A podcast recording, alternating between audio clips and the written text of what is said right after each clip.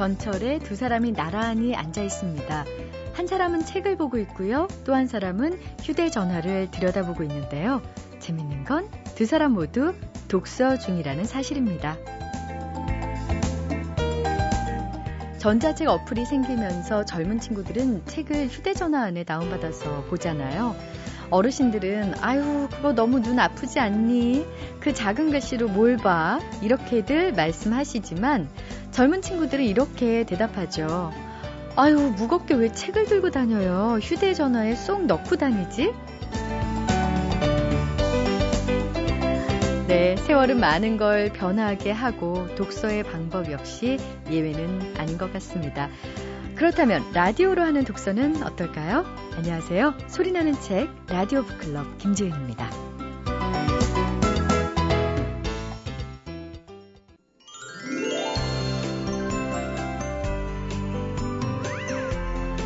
독서 초보자에게 가장 좋은 독서법은 따라 읽기라고 하죠. 어, 믿을만한 인터넷 북카페를 들어가 보거나 독서광에 서재를 소개받아서 그 사람이 읽은 책을 따라 읽는 건데요. 그렇게 한 권 두 권 남의 독서를 따라하다 보면 초보자에게도 책을 보는 안목이 생긴다는 겁니다. 어, 그러고 보니 정말 독서 초보자가 따라 읽기 참 좋은 시간입니다. 책마을 소식 오늘도 세종대학교 만화 애니메이션학과의 한창환 교수님 모셨습니다. 안녕하세요 교수님. 네, 안녕하세요. 네. 어, 독서 초보 시절이 분명히 있으셨겠죠? 그렇죠. 네. 언제였나요? 저는 책을 많이 읽게 된 게 어, 대학교 선생이 되고 나서부터인 것 같아요. 네. 그 전까지는 책을 봤지만 전공서적밖에 안 봤죠. 아. 논문을 쓰기 위해서, 학위를 받기 위해서 그랬는데 학위를 받고 강의를 하게 되면서 세 시간 강의 중에 세 시간 전부 다 이야기를 전공 이야기만 하면 애들이 다 잡니다. 그럼 절반 정도 전공 이야기와 전공 이야기를 끌어낼 수 있는 다른 상식 이야기와 재밌는 이야기들을 같이 해줘야 되거든요. 그럴 때 학생들이 좋아하는 걸 보고서 아 많이 읽어야 되겠다. 음. 그때는 그냥 무조건 읽었죠. 재미없는 책도 읽고 졸기도 하고. 그런데 책을 찾아 읽기. 아까 말씀하신 것처럼 아, 다른 사람 추천한 책들을 차, 찾아 읽고 또 신문에서 새로 신간 소개를 하는 것 보면 모든 일간지가 다 소개한 책이 있습니다. 그건 분명히 이유가 있는 거거든요. 네. 그런 것들을 골라보니까 학생들한테도 좀 도움이 되는 것 같습니다. 네, 그리고 네. 지금은 이제 누구에게 책을 추천하는 그런 분이 되셨어요. 네. 자, 네. 오늘 추천해 주실 책이 있을까요, 과연? 네, 오늘 재밌는 책까지 왔습니다. 네. 남겨진 역사, 잃어버린 건축물. 어려울 것 같아요. 조너선 글렌 씨가 쓴 책인데요. 원래 원제는 Lost Buildings입니다. 잃어버린 건물들. 음, 이런 뜻이죠. 네. 우리 주위에 역사 속에 있었던 건물들, 실존하는 건물이든 실존하지 않은 건물이든 간에 우리 주위에 너무 많은 건물들이 없어지고 있다. 우리가 그런 거를 반달리즘이라고 부릅니다. 반달리즘. 저도 입책동에서 알았는데 공공기물 파괴자들. 그렇죠? 본래 반달이란 뜻은 오 세기 전후에 에스파티아를 정복하고 로마를 약탈한 반달족. 갈, 예, 갈리아를 황폐화시켰던 게르만족 일파가 반달족입니다. 그렇죠? 반달족이죠. 네. 발음이 좀 그렇습니다. 근데 현대에 와서는 문화나 예술작품, 종교나 기타 사회적 기반시설을 맹목적으로 파괴하는 일련의 행위에 반달리즘이라는 이름을 붙이게 된 겁니다. 네. 그런 이야기를 하고 있는 책입니다. 아... 반달리즘이 뭐가 문제인지, 또 우리가 정말 소중하게 보호해야 될 건물들이 왜 없어지고 있는지 우리 주위에서. 저는 이걸 보고 처음 느꼈던 게 이 내용 속에 정치 속에서 잃어버리다라는 부분이 있습니다. 목차가 있는데 그 목차에서 나왔던 게 딱 우리의 중앙청 건물. 그러니까 네. 이제 조선 청독부 건물이죠. 그 건물 얘기가 딱 나왔어요. 천구백십 년 팔월 이십구일 국권 피탈과 함께 서울 설치가 결정돼가지고 천구백이십오년에 완공된 건물이 조선 청독부 건물입니다. 독일인 게오르그 라란테가 설계한 건물인데 이걸 지으려고 경복궁 안에 전각이 열아홉 채, 대문 및 중문 스물두 채, 방 마흔다섯 개가 없어졌습니다. 그리고 거대한 조선 청독부 건물 뒤로 경복궁은 숨어버렸습니다. 그렇게 만든 거지요. 자, 이거를 천구백구십오년 김영삼 대통령 때 역사 바로 세우기 일환으로 한일합방 오십주년 되는 당시 국립중앙박물관 사용 중이던 조선 청독부 건물을 철거하고 경복궁을 재건하는 계획을 시행해서 조금씩 조금씩 철거하기 시작했습니다. 그때 일본인들은 그 소식을 듣고 패닉 상태에 빠져서 일본 정부가 공식 성명을 냈죠. 우리가 지은 건물이니 우리가 통째로 옮겨가고 싶다. 비용도 우리가 내겠다. 바로 그 다음날 대통령의 지시로 폭파가 됐습니다. 개인적으로 어떻게 생각하십니까? 저는 이 책을 읽기 전까지는 되게 혼란스러웠습니다. 음. 우리의 궁궐을 허물고 거기에 지은 일본 사람 집인이 당연히 허무는 거지. 그게 우리의 민족 역사를 바로 세우는 거지. 라는 생각과 그래도 그걸 보면서 늘 반성할 수 있지 않을까라는 생각이. 역사를 계속 돌이켜볼 수 그렇죠. 있는 상징이 예. 될 수도 있다. 그걸 계속 제가 충돌을 했어요. 특히나 네. 그런 말 듣잖아요. 일본 관광객들이 와서 꼭 사진 찍고 너무 좋아한다. 막 이런 얘기를 루머로 들으면 더 기분 나쁘기 때문에 잘 허물었다. 아니다. 그렇게 허물기 시작하면 남아있는 건물이 뭐가 있을까? 그럼 서울시청도 허물어야 되고 다 허물어야 되는데 옛날 일본 때 지은 건물들은 서울역도 허물어야 되고 이런 고민을 했었는데 이 책을 읽으니까 아, 제 개인이 판단할 수 있는 하나의 기준이 생긴 것 같아요. 네. 역사적인 건물이 보존돼야 될 이유 또 그 건물을 철거할 때 정당성 저는 이 책을 읽고서도 조선 총독부 건물이 허문 거에 대해서는 저는 괜찮다고 생각합니다. 그 이유는 그 건물이 우리의 역사를 없애기 위해서 더 많은 건물들을 허물었기 때문에 다시 그 자리에 옛날 건물들을 지금 만들고 있잖아요. 우리가 우리가 잃어버린 역사를 다시 원상 복귀시키고 있기 때문에 그 건물은 어쩔 수 없었다라는 개인적인 생각을 들었는데 그래도 여전히 우리는 서울시청 이번 다시 만들면서 예전 건물은 그대로 살리고 있고 서울역도 새로 만들면서 그 건물은 그대로 두고 박물관으로 바꾸고 있습니다. 그래서 우리나라도 요즘은 반달리즘에 대해서는 정확한 정책이 좀 만들어지는 것 같고 그런 기억도 있는 것 같아서 네. 제가 한 몇 가지만 소개 더 드리면 평화 속에서 잃어버리다라는 코너에서는 논서치궁이 나옵니다. 영국에 있는 궁이에요. 논서치궁. 이 책에서는요.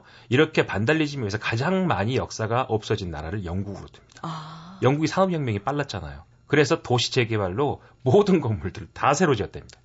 마치 요즘 우리나라가 하는 그 주상복합 건물 막 지어야 되듯이 네. 그런 도시 재개발 계획들이 그 당시에 나와서 예전에 아름답던 도시가 많이 없어졌다. 그에 비해서 프랑스나 유럽 본토는 많이 지켜냈죠. 그에 비해서 영국이 많이 없었다는 얘기인데 논서치궁은 여왕 엘리자베스 일 세가 There is none such like it. 그만한 게 없다. 헨리 팔 세 명령으로 이 궁전이 평화를 찾으면서 찰스 이 세 때 자신의 정부였던 바바라 빌리어스에게 공을 줘버렸답니다. 그냥. 예쁜 사람 당신이 궁을 가지시오. 하고 줘버렸는데 예. 그 여성분이 엄청난 노름꾼이었대요. 그래서 노름빛으로 건물을 하나씩 하나씩 허물어서 팔다가 지금 궁이 하나도 없답니다. 영국의 가장 아름답고 멋진 왕궁이 노름꾼 때문에 네. 백 년 만에 없어진 거죠. 하... 특히나 또 이 책에서는 바로 이천일 년 구월 십일일 세계무역센터에 가해진 알카이다 공격도 얘기하고 있습니다. 정치가 역사적 건물을 없애고 있다. 음... 바로 이 쌍둥이 건물이요. 알고 보니까 이 건물을 만들었던 사람이 일본계 미국인 건축가입니다. 미노루 야마사키라는 사람인데 이 사람이 새로운 그 기법을 만들었대요. 기둥으로 안 세우고요. 벽체에 힘을 줘서 벽체만으로 건물이 그 높은 빌딩에 견디게 됩니다. 그러니까 건물에 기둥이 없으니까 임대 공간이 커지는 거죠. 그래서 그 공간이 가지고 있는 게 평화적 의미도 있지만 시장체제, 자본주의 세상을 그대로 보여주는 건물이다. 그래서 파괴된 게 아닌가 사람들이 그렇게 얘기하고 있는데 역시나 그때 이게 테러를 했던 테러리스트 중에 한 명 이름이 모하메드 아타라는 사람이 있는데 그 사람이 또 건축가랍니다. 아... 카이로 대학과 함부르크 공과대학에서 건축을 공부했는데 논문을 이거 썼대요. 현대 고층 빌딩이 어떻게 아랍 전통 도시의 구조와 정신을 파괴하는가. 이런 논문을 썼답니다. 그리고 본인은 비행기와 함께 그 건물을 통째로 허물어뜨린 거죠.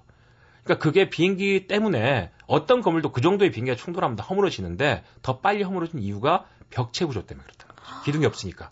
그걸 제대로 알고. 그렇습니다. 상징적으로. 상징적으로 하는 거죠. 야. 그래서 우리 주위에 없어지고 있는 모든 건물들은 역사를 없애지만 또 다른 역사를 만들고 있는 거다. 네. 이 책에서는 그렇게 이야기하고 있습니다. 아, 예. 아, 굉장히 흥미롭네요. 제목만 딱 들었을 때는 비교양인들에게 조금 힘든 책이겠다 그렇게 했는데 보이죠? 네. 어, 책 설명 어찌나 잘해주시는지 예, 남겨진 역사, 잃어버린 건축물 꼭 한번 읽어보겠습니다. 네. 고맙습니다. 감사합니다.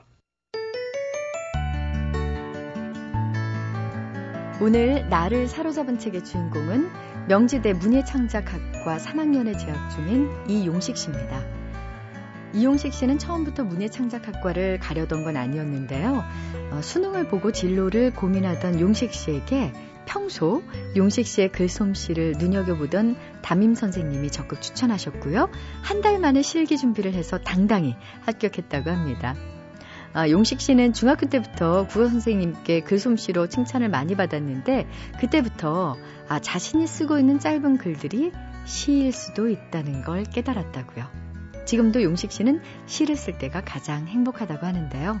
그런 의미에서 오늘 소개할 책도 역시 시집입니다. 어떤 시인의 작품일까요? 제가 소개할 책은 후르츠 캔디 버스라는 책인데요. 시집이고요. 주로 약간은 유년 시절이나 사춘기 때의 그런 감수성 을 많이 포착하고 있어요. 그래서 학교 다닐 때 뭐 학교 옥상에서 뭐 학교 운동장 같은 걸 바라보는 장면이나 길을 가다가 우연히 버스 안에서 창밖을 바라봤을 때 느끼는 감정들, 그런 정말 아주 소소한, 그러니까 아무렇지도 않은 것들이 순간적으로 좀 되게 특별하게 보일 때가 있잖아요. 그런 때를 많이 포착한 시들이 많아요.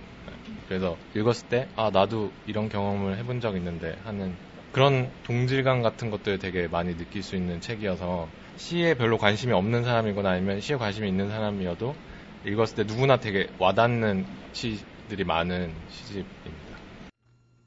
네, 박상수 시인의 후르츠 캔디 버스를 추천해 주셨네요. 어, 박상수 시인은요, 이천 년 동서문학으로 등단한 칠십사 년생 시인이에요. 후르츠 캔디 버스는 박상수 시인의 첫 시집인데요.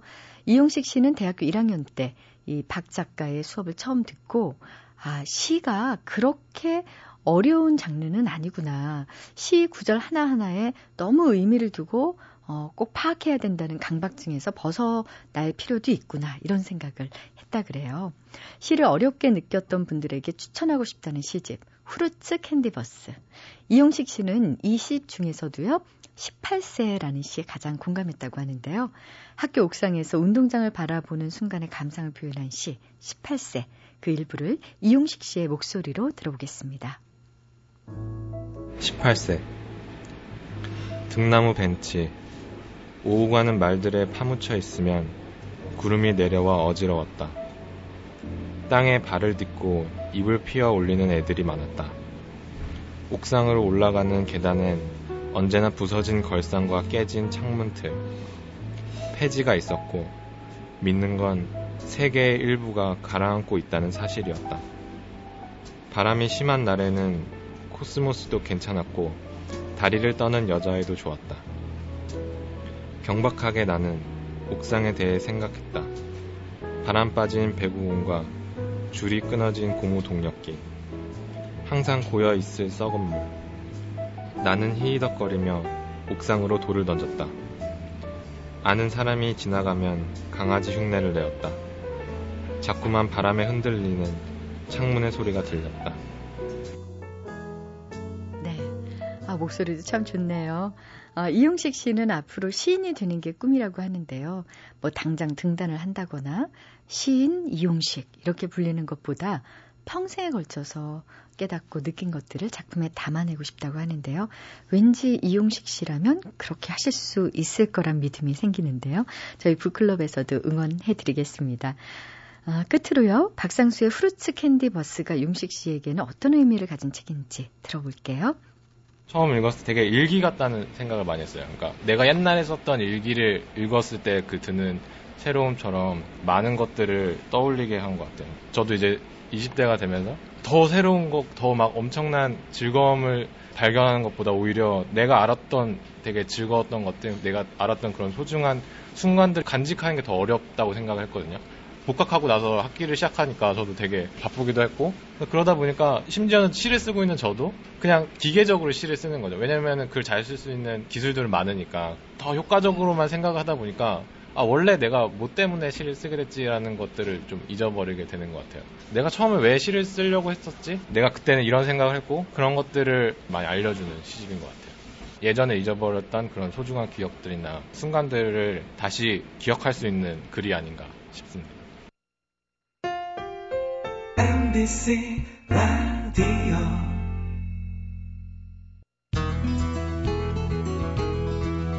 박제가 되어버린 천재를 아시오. 이상의 소설 날개에 나오는 첫 문장이죠. 박제가 되어버린 천재 이상을 아냐고 묻는 이 시대의 작가가 한 사람 있습니다. 이상과 그의 벗들을 모더니즘 관점에서 재조명한 이상과 모던 보이들의 저자 장석주 씨를 모셨습니다. 안녕하세요. 안녕하세요. 음, 작년에 그 장석주의 장자 일기, 네, 느림과 비움의 미학, 그 네, 책을 내셨잖아요. 예. 그 책의 반응도 굉장히 좋았던 걸로 알고 있는데. 예. 지금 일 년 됐는데 지금 네, 한 육 쇄 찍었습니다. 좀 자랑하시는 겁니까?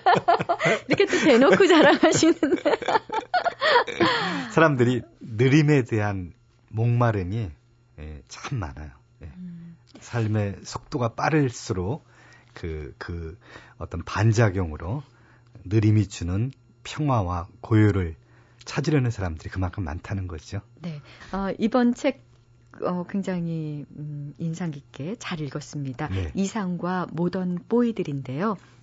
작년이 이상 탄생 백 주년이 되면서 예.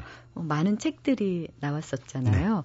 음, 작년에 연재하셨던 걸로 제가 네. 기억을 하는데요. 작년 백 주기라 한 일간지에서 어, 이상에 관한 글을 한번 연재해 보지 않겠느냐.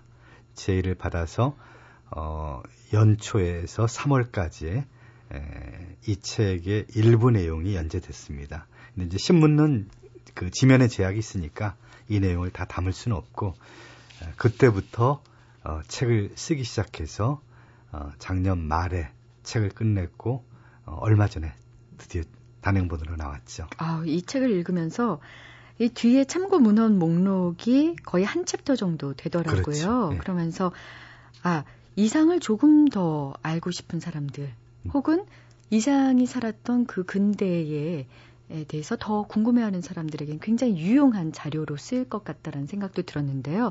그러면서 동시에 아이고, 굉장히 힘드셨겠다. 네. 정말 많은 참고도서를 읽으셨구나.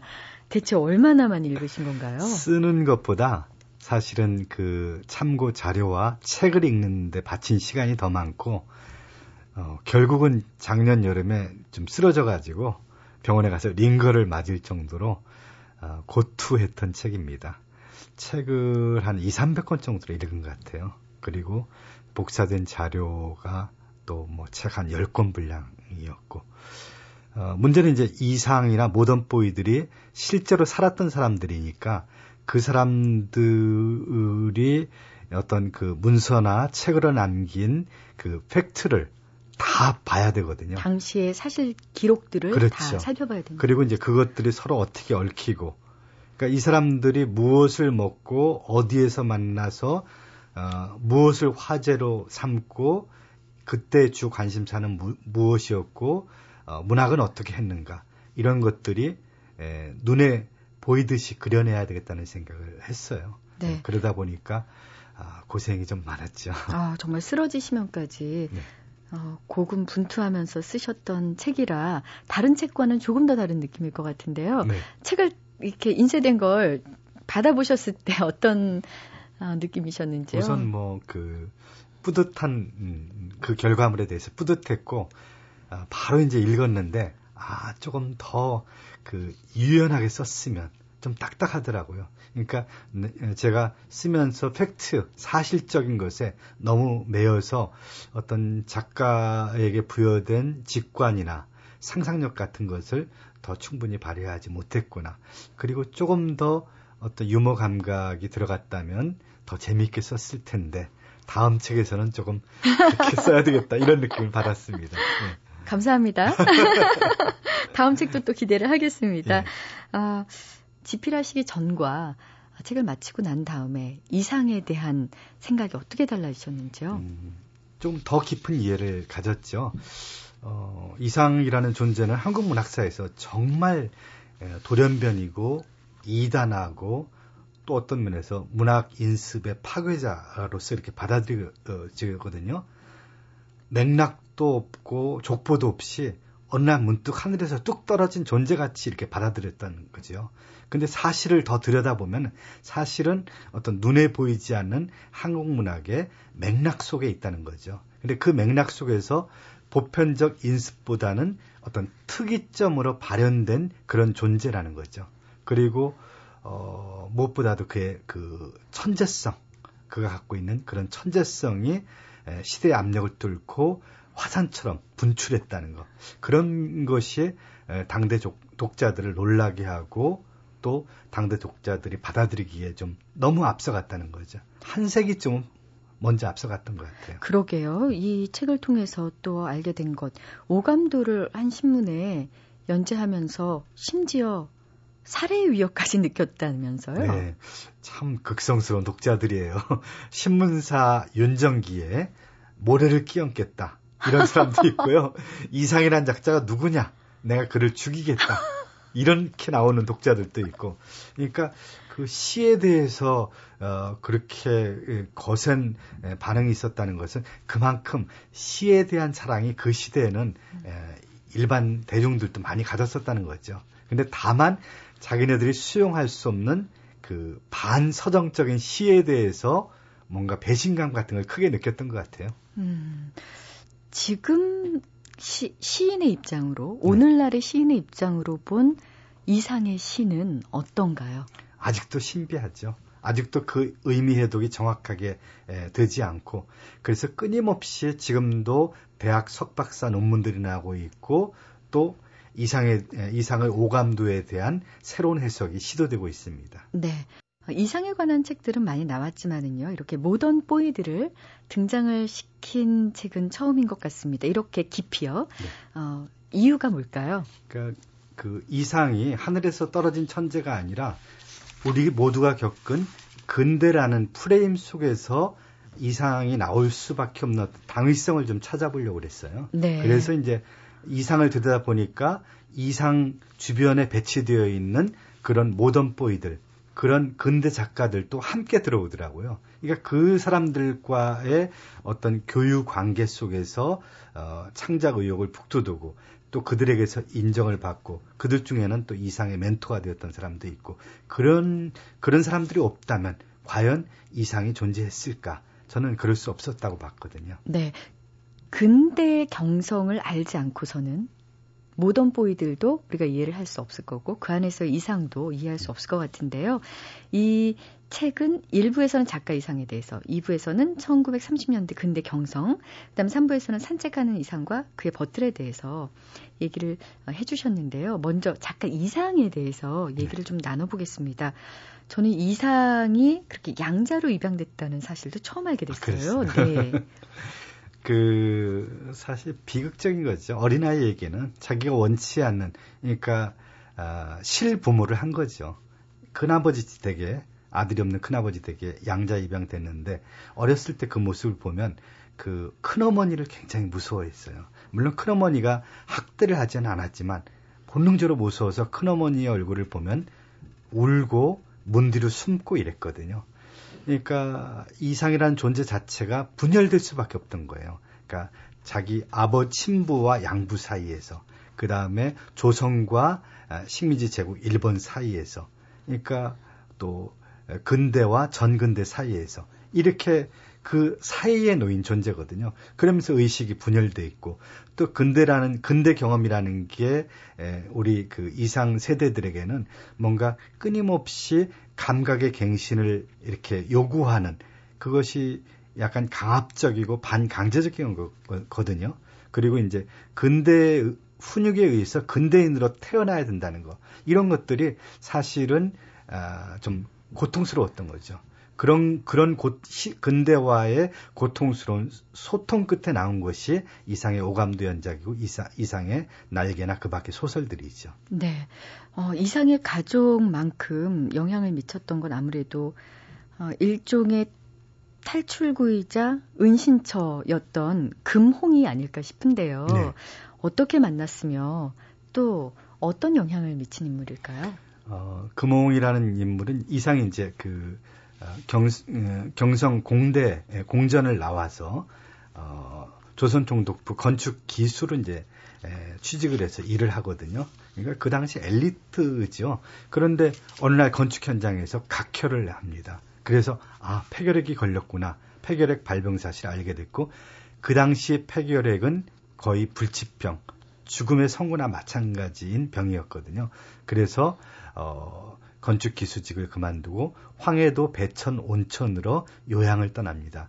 그 요양을 떠나서 여관방에서 이렇게 머물고 있는데, 사흘째 드는 밤 장구 소리와 이 창이 울리는 소리를 보고 이상이 참을 수가 없었던 거예요. 그래서 여관 주인을 앞세워서 그 기생집을 갔는데, 그 기생집에서 만난 기생이 금홍입니다. 그리고 이제 얼마 안 있어서 어, 이제 경성으로 돌아와서 백부가 돌아가시고 남긴 유산으로 어, 제비라는 다방을 엽니다. 그때 그 배천에 있는 금홍이를 불러 내려서 마담으로 앉히고 그 뒷방에서 동거 생활을 시작하죠. 네. 동거 생활을 하면서 그 금홍이 예를 들면 손님을 받는 것들을 용인하고 네. 심지어 주선도 하고 네. 이랬던 이상을 어떻게 읽어야 될까요? 그러니까요. 참 특이한데요. 그러니까 우선 제비 다방 영업이 안 됐습니다. 커피도 맛이 없고 커피가 자주 떨어지기도 했거니와 그리고 실내 장식이라는 것도 의자들이 초등학생 의자처럼 그렇게 낮았고요. 불편했겠네요. 예, 검고 칙칙했고. 그러니까 사람들이 안 들어오죠. 근데 예, 금홍이는 굉장히 활동적이었던 여성이었던 것 같아요. 그러니까 권태로워지기 시작했죠. 일 년쯤 지나자. 그래서 이제 외간 남자들을 만나기 시작했고. 그리고 어, 어, 이상은 굉장히 권태롭고 아무 일도 하지 않고 매일 잠만 자고. 그러니까 아, 이제 금홍이 폭발해서 이상을 때리기도 하고. 그랬죠. 근데 이렇게 보면은 이상이 에, 살아있을 동안 가장 사랑했던 여인이 금홍입니다. 그러면서도 또 어, 금홍의 그런 그 어, 뭐라고 할까 외간 남자와의 그런 것들을 방임 혹은 조장을 했다는 거죠. 그게 이제 날개라는 소설에 그대로 나오거든요. 그것 좀 특이점이에요. 그 점도 이해가 잘 할 수가 없는데. 아무튼 그 그런데 우리는 이제 보통 금홍이를 어, 굉장히 나쁜 여자라고 아, 이렇게 생각을 하는데 제가 보기에는 그런 건 같지는 않고요. 이상의 그런 나태와 이상의 그 권태에 대해서 어, 보통 여자로서 어, 낼 수 있는 그런 어떤 화라든지 이런 거였다고 수준이었다고 생각을 해요. 어, 근데 워낙 이제 이상이 생활 능력이 없고 그런 것들을 어, 예술가의 어떤 뭐 낭만으로서 방기를 해버리는 거거든요. 그거를 금홍이는 용납할 수가 없었던 거죠.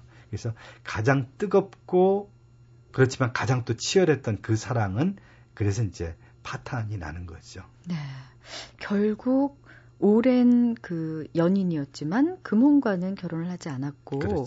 나중에 변동님이라는 어. 여인과 결혼을 하게 되는데 이게 관계가 굉장히 중첩이 된 관계던데요. 복잡하죠. 예. 우선 금홍이는 이상에게 그 문학의 뮤즈였었죠.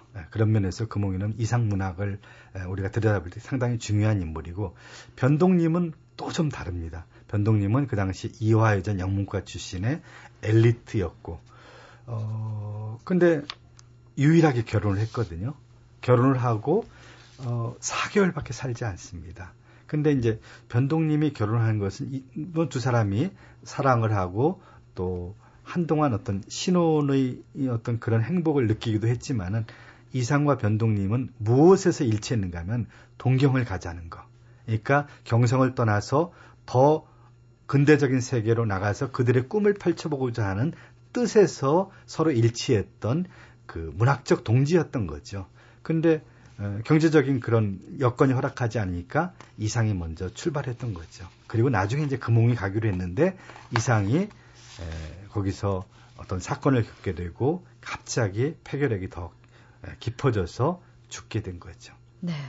금홍과 변동님이 이상에게 어떤 준 문학적인 영향이라면 어떤 게 있을까요? 그러니까 금홍이 이상 문학의 에, 좋은 뮤지였, 뮤지였다면 에, 또 다른 의미에서 변동님도 뮤지였거든요. 나중에 보면 변동님을 에, 주인공으로 하는 많은 소설들이 쓰여지게 됩니다.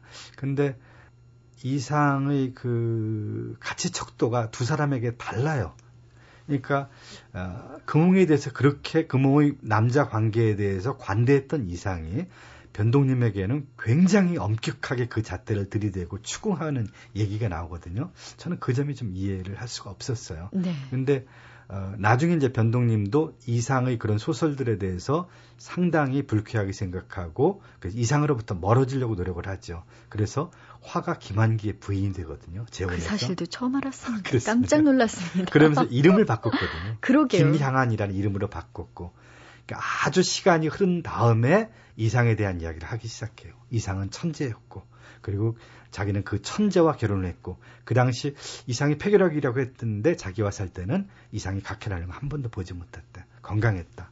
그리고 우리가 아는 것은 이상이 그 뭐 백구들을 신고 모던한 복장을 했던 걸 알고 있는데 변동님과 살 때는 항상 한 한복을 입었다. 음. 이런 것도 좀 특이하더라고요. 그러게 말이에요. 네. 이 근대의 경성에 대해서 얘기를 또 하고 넘어가야 될 것 네. 같습니다. 음, 근대에 대한 상상이라는 제목을 이 부에 붙이셨는데요. 천구백삼십 년대 경성은 모던 보이, 모던 걸도 아니고 모던 보이, 모던 걸들의 전성시대라고 하셨어요. 네. 용어를 좀 설명해 주시겠습니까? 네, 그 당시 용어를 그대로 따온 겁니다. 그러니까 그 모던이라는 것을, 그러니까 봉건 왕조 국가 혹은 그 근대에 한참 뒤진 이 조선이 예, 일제에 의해서 천구백십 년 병합되면서 천구백삼십 년대 되면은 소비 사회가 확 열리게 됩니다. 근대 문물들이 막 밀려 들어오기 시작하고 이 명동이나 남대문을 중심으로 해서 그 선진 어떤 금융 회사들이 들어오고 어, 우후죽순으로 일본 그 자본에 의한 백화점들이 막 생겨납니다.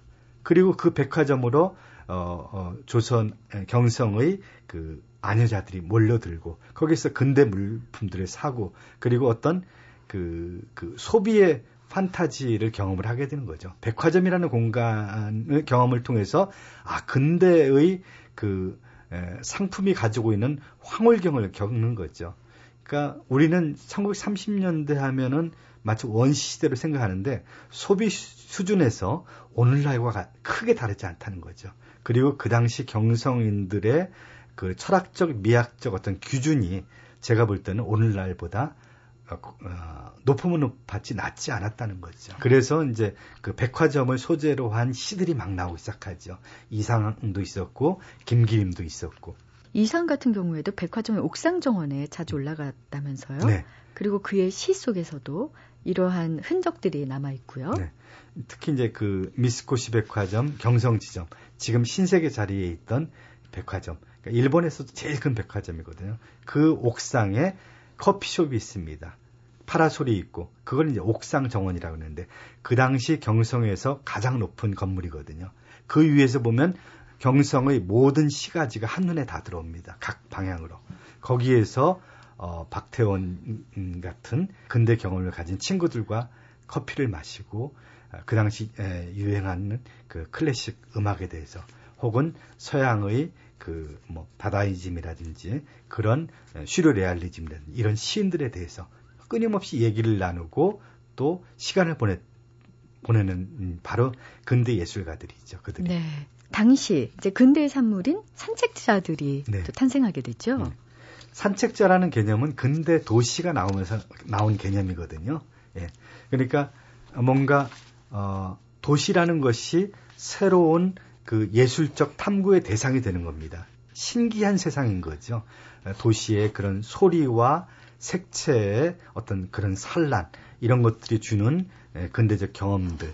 그것들이 흥분일 수도 있고 어떤 그 새로운 신세계에 대한 꿈이나 기대일 수도 있고 근데 사실은 그것이 끊임없이 어떤 그 욕망을 좌절시키죠. 그렇게 주지 않거든요. 우선 그것을 자기 것으로 소유하고 경험하려면 돈이 있어야 되는데 이 식민지 시대의 교육을 받은 이 모던보이들은 그런 그 그러니까 부나 권력의 핵심에 접근할 수가 없습니다. 원천적으로 차단되어 있는 거죠. 그러니까 백수 건달이 될 수밖에 없는 거죠. 그러니까 기대치는 높고 욕망은 컸지만 그것은 끊임없이 현실 세계 속에서 꺾이고 좌절당하죠. 그래서 그들이 선택할 수 있는 게 바로 글 쓰는 것. 그건 돈이 들지 않으니까 시를 쓰고 소설을 쓰고. 예. 당시 같이 산책했던 뭐 박태원, 김기림, 뭐 많은 모던 보이들이 있겠습니다만 저 개인적으로는 그 금쟁이라고 불렸던 그 김유정 작가에 대해서 굉장히 연민이 느껴지더라고요. 네. 이상과 또 가장 비슷한 형태의 삶을 살기도 했고요. 그렇죠. 네. 김유정은 이상보다 두 살이 더 많았고요. 두 사람은 공통적으로 폐결핵을 앓고 있었고 그 폐결핵에 의해서 얼마 있으면 죽는다는 사실도 알았죠. 그래서 이상은 보면은 거의 뭐 한 몇 년 동안 어떻게 죽을 것인가 자살의 방법을 끊임없이 강구를 했어요. 그래서 어느 날 김유정에게 당신 폐결핵인데 같이 죽읍시다. 그런데 김유정이 펄쩍 뛰어요. 김유정은 삶에 대한 의지가 너무나 컸던 거예요. 살고 싶은 욕망이 너무 커가지고 죽기 열흘 전에도 그 안회남이라는 휘문구부 친구에게 편지를 씁니다. 영어로 된 그 추리소설을 하나 보내라. 내가 번역해서 보낼 테니까 그 번역료를 나한테 주면은 내가 그걸로 닭을 몇 마리 고아먹고 또 뱀을 고아먹고 내가 건강을 회복하겠다. 병과 단판을 짓겠다. 이런 편지를 쓰죠. 네. 어, 근데 불과 두 사람은 이십 일 사이를 두고 이 세상을 뜹니다. 두 사람 다 뭐 이십구 세, 이십칠 세, 이십칠 세 예. 요절을 하게 됐는데요.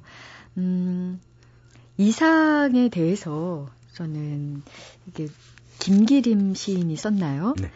아, 스스로 제 혈관을 짜서 시대의 혈서를 쓴 사람이다. 네.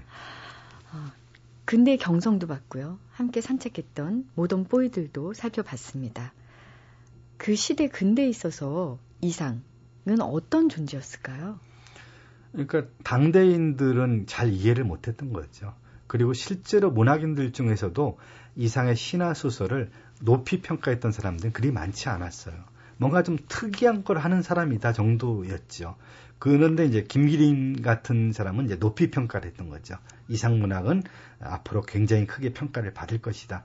그러니까 문단에서도 이상 문학에 대해서 그렇게 호오가 정확하게 이렇게 극과 극을 엇갈렸습니다. 근데 이제 제가 볼 때는 지난 그 이십 세기 백 년 동안 한국 문학에서 배출한 최고의 시인과 소설자를 꼽는다면 저는 이상과 김유정을 꼽거든요. 네. 네. 그러면 좀 어려운 질문이 될 수 있겠지만 네. 이상이 네. 지금 장석주 시인과 동시대에 태어나서 똑같은 경험을 했어도 이런 작품들이 나왔을까요? 아마 전혀 다른 작품들을 썼을 겁니다.